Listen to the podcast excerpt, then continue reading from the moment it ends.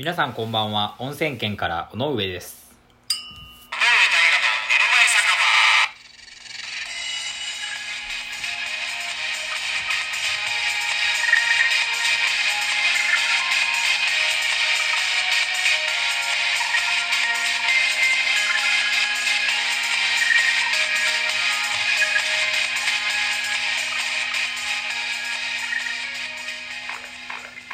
当配信は寝る前に再生してほしいながら雑談ラジオ最後一件のそろそろ帰るかを目指してお送りしております。イエーイ。今日は拍手で始めてみましたけどなんかちょっとやっぱダメですね。ピーの方が始めやすいですね。いやーどうも皆さんこんばんは。夜分遅くに。すいません。お邪魔します。尾上大我です、えー今週もよろしくお願いいたします。えー先週はですね、えー予定配信をしてた、えっと、予定配信ね僕はこれ録音してであのラジオトークで配信するのがあの一番最初なんですけどその他のにも回すわけなんですけどね収録したものを、まあ、一番最初にラジオトークに載せるわけですよ。でその時にその毎回金曜日の21時で予定配信を設定してるんですけど、えっと、そできなくて前に、えっと、今度先週。で次の日かなその次の日かそのぐらいにやっと更新されて、ね、撮り直す準備までしてたんですけどね良かったですね。それでまあ全然まあ代わりに YouTube とかを更新したんですけどそちらもよかったらぜひ見てください。まあ内容同じなんですけどね。あまあ歌とかも載せてるんでそちらもよければ見てください。なんかやっぱあれなんですかねラジオトークのアプリが人気で遅かったんですかねアップロードされるのが、まあ、次回からはスッとアップロードしてくれたら嬉しいですね。えーそんなことで始めていきます、えー、尾上大河の寝る前坂は今週のテーマはこちら。最近手に入れたもの。はいここで拍手ですね。まあ、その前に、えっと、先週ですね最後にそのハーフマラソンのお話をしたのでその続きをちょっとこれ長くなるかもしれないですけど、えー春って何か始めてみたくないっていう、えー一番最初に出したあの収録のコメントをいただいたそのお返事なんですけどね、えーここ今心地よい生き方実践家さんからのコメントで、えーはじめ初めてコメントします。春って始めたくなりますよね。えー私は筋トレを始めました。始めることは好きです。続けることは苦手なので続けて健康になりたいです。という内容のお手紙なんですけどね。大変ありがとうございます。えーそれで、えーこの、まあ確かに続けることってすごい大事だっていう話で、えー僕がおすすめする、そのトレーニングっていうわけじゃないんですけど、まあおすすめする、続けることがあって、それはあの、年に1回でも、まあ好きだったら2回でもいいんですけど、ハーフマラソンはいいですよっていう話で、えっ、と、あ、最最初、最初言ったか、さっきハーフマラソンって言ったな、俺。でまあこれなんでかっていうと、まあ、そもそも僕をハーフマラソンに誘ってくれた中学の時のせん塾の先生がいて、えーまあ、何歳になってもねその人本当すごい健康だなって思わせてくれる人なんですよあのサウナとかもねあのよく一緒にあのばったり会うサウナがあるんですけどみんな5分ぐらいで出るのにその人15分とか30分とか寝っ転がってこうね、まあ、寝転がれるような場所なんですけどねそこは。平気で人と話しながらね最近は会ってないですけどね、まあ、そのそういうとこでもやっぱこの人はすごいなっていうような人がいて、えーまあその人からの教えがあってこその,、まあ、その話なんですけどね。でその人に前そのマラソンちょっとやってみないって言われた時にあの私たちのチームはあチームなんですけどね。私たちのチームはみんな今年の体調を確かめるためにハーフマラソンに参加するんだよって言われたことがあってあでもそうかと思ってなんかこんなにマラソンに出ることにマラソンすることに対してちゃんとした理由を言える人に会ったことなかったなってその時ふと思ったんですよ。まあ、そのよく達成感があるからっていうのを耳にして、まあ、僕もそれまあ分かるし理由は十分だと思うんですけど、まあ、やっぱあの理解されない理由じゃないですか。いやーなんかそれでもやっぱ俺はやらないなとか私はやりたくないなとかやっぱそういうのよくあるじゃないですかマラソンって。まあでもその体調を確かめるためにハーフマラソンに参加するっていうのを聞いてまあそれってありだなみたいな。で僕も今度からそのことを意識してあの今度からっていうかねその時初めて聞いたんでまあこれから出ようと思ってハーフマラソンに。でそれを意識しながらえー、出ることにしたんですよねでそしたら、まあ、その、まあ、僕年に1回か2回なんですけどその時だけ会うコミュニケーションがあるのでその人たちの、えー、話すその人たちと話す内容とか自分の現状も含めて、まあ、1年を考える日にしてで、まあ、それを含めた上でその時走りながらこうゴール目指すわけですけど、まあ、それより向こうの未来をあのしっかり見据えるようにあの考えながら走るようにしたんですよ。まあまず何だって2時間ぐらいはね走り続けるわけですからいろいろ考えながら走れるんですけどね。でやっぱでそのそうやって考えながら走るってこと人生の中でやっぱ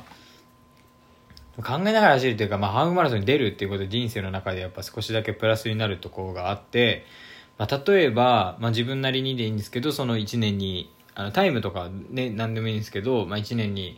まあ、1回2回2時間ぐらいで約、まあ、20キロですよね、まあ、走れるっていう体型をキープすることをそれを目標にすることだったり、まあ、僕的にはですけどその乾燥前の本当にその乾燥前って本当しんどいんですよ最後らへんが。でそういう時にその限界が来てる時に自分がどうやって頑張るのか頑張り方限界にいる時の踏ん張り方が自分の中分かってくるから、まあその他のことで最後の頑張りする時とか集中力切れそうな時に、あの、そういうなんか脳みその使い方みたいなのを思い出して使えるよっていうのがあって、まあ、その僕、まあ例えば僕最後に20分ぐらいが一番ペースを上げて本当きついんですけど、あの絶対いける絶対いけるってあのブツブツブツブツ一人でつぶやきながら、まあ、頭が真っ白な状態まで持っていって走り続けるんですよね最後は。でその、まあ、僕ミュージシャンなんですけどあのライブの集中力が切れそうな時とかあのしんどい時とかに全く同じような脳みその中にあ脳みその中をこう作り出して集中するっていう感じでやるんですけどね。そういった練習にもなると思いますね。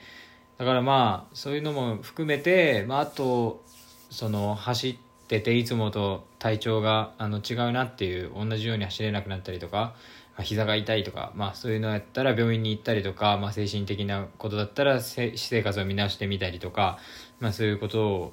まあ、考えながら、えー、ハーフマラソンをするっていうことはやっぱそのいい基準を持つこととしてやっぱおすすめできるんですよね。で、まあ、ちなみに、まあ、その個人的にフルマラソンの方はちょっと練習に時間を取られるというか完走するのちょっとしんどいので、まあ、皆さん全員におすすめっていうのはやっぱできないですけど、やっぱ好きな方は、えもちろん出たら楽しいと思うし、僕出たことないんですけど、まあ、だけど、まあ、ハーフマラソンの方が、まあ、まあ、みんなできるかなっていうのがあって、まあ、ハーフマラソンを僕的にはおすすめするんですけどね。まあやっぱ毎年やることにやっぱ意味があるので、まあ、トレーニング系っていうかね体を動かすこととかやっぱ続けたいですよね。あすごい思いますね。あのコメントありがとうございました。すごい励みになりました。ここ今さんですね。ありがとうございました、えー、また皆さんもですねあのぜひあの過去のものでもいいのであのそこにコメントいただけると僕ちゃんと見るので、えー、それでね返信したり話したりとかできればいいなと思ってます。あの随時お便りもお待ちしておりますので皆さんよければよろしくお願いします。えー、ここ今さん、ありがとうございました。えー、それではですね、これからテーマの方に移りたいと思うのですが、もう時間がちょっとですね、えー、今日のテーマは最近手に入れたものですけどね、まあこの家具買いたいなとか、あウイスキーのこれ飲みたかったやつ手に入れたとかありますよね。その僕最近激安オーガニックワインを2回買ったんですけど、ほんと1000円以下なんですよ。めっちゃ助かりますよね。えー、それもまあまたあのツイッターとかで紹介したんですけどね、まあ、それめっちゃいいと思います、えー、それではですねまあちょっと時間がないですけどお便りを読んでいきたいと思います、えー、最初の、えー、お便りですね。こちらです。ペンネーム博士太郎2のヘビーリスナーさん。えー、こんばんはいつもラジオを楽しく拝見させていただいております。私は最近 AI スピーカーを手に入れました。確かに楽になったし生活基準が上がって気分も良いのですが電気や機械に頼りすぎると、えー、停電だったりが起きたりした時に不安だなと感じます。尾上さんはどのような生活スタイルを好んでいますか？という質問でございます。ありがとうございます。AI スピーカーですね。いいですね。まあでもあれやっぱ AI が搭載されてる家電じゃないと動かせないのかなって僕思ったんですけど。ねこの博士太郎さんってちょっと呼びますけどね。その博士さんの家は多分ほとんどの家電に AI が搭載されてるってことですよね。めっちゃすごくないですか？整ったお部屋ですよね。羨ましいですね。まあ、あの僕もあの有名なネットショップの AI スピーカーあるじゃないですか。一番最初に出たのかなあれが、まあ、1万円もしないであるじゃないですか。で買いたいなと思ったけどでも他の家電も AI のやつにしなきゃいけないじゃんと思ってあの諦めたんですけどね。すごいですねやっぱ。あれでも電気とかついたり消えたりどういうことなんですかね。なんかくつない電気も家の電気も AI とかあるんですかね。なんかなんかすごいな。分かんないけどすごいな。まあまあでも、まあ、この言ってることは確かにまあ分かりますよね。停電の時どうしようって。自転車も電気自動自であ自自動車も電気自動車入ってますからね、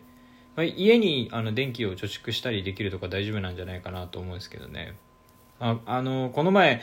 あの読んだ本で「森を見る力」っていう本があるんですけど、まあ、その中でその自然のエネルギーは確かにいいんだけど、まあ、太陽光パネルの下は影になってて植物が育たないとか、あ、水力発電は魚の生きる場所がなくなったりとか、まあ、そういう話も出てきて、まあ、そういう余裕があればそういう問題を考えるのもありかなとは思いますね。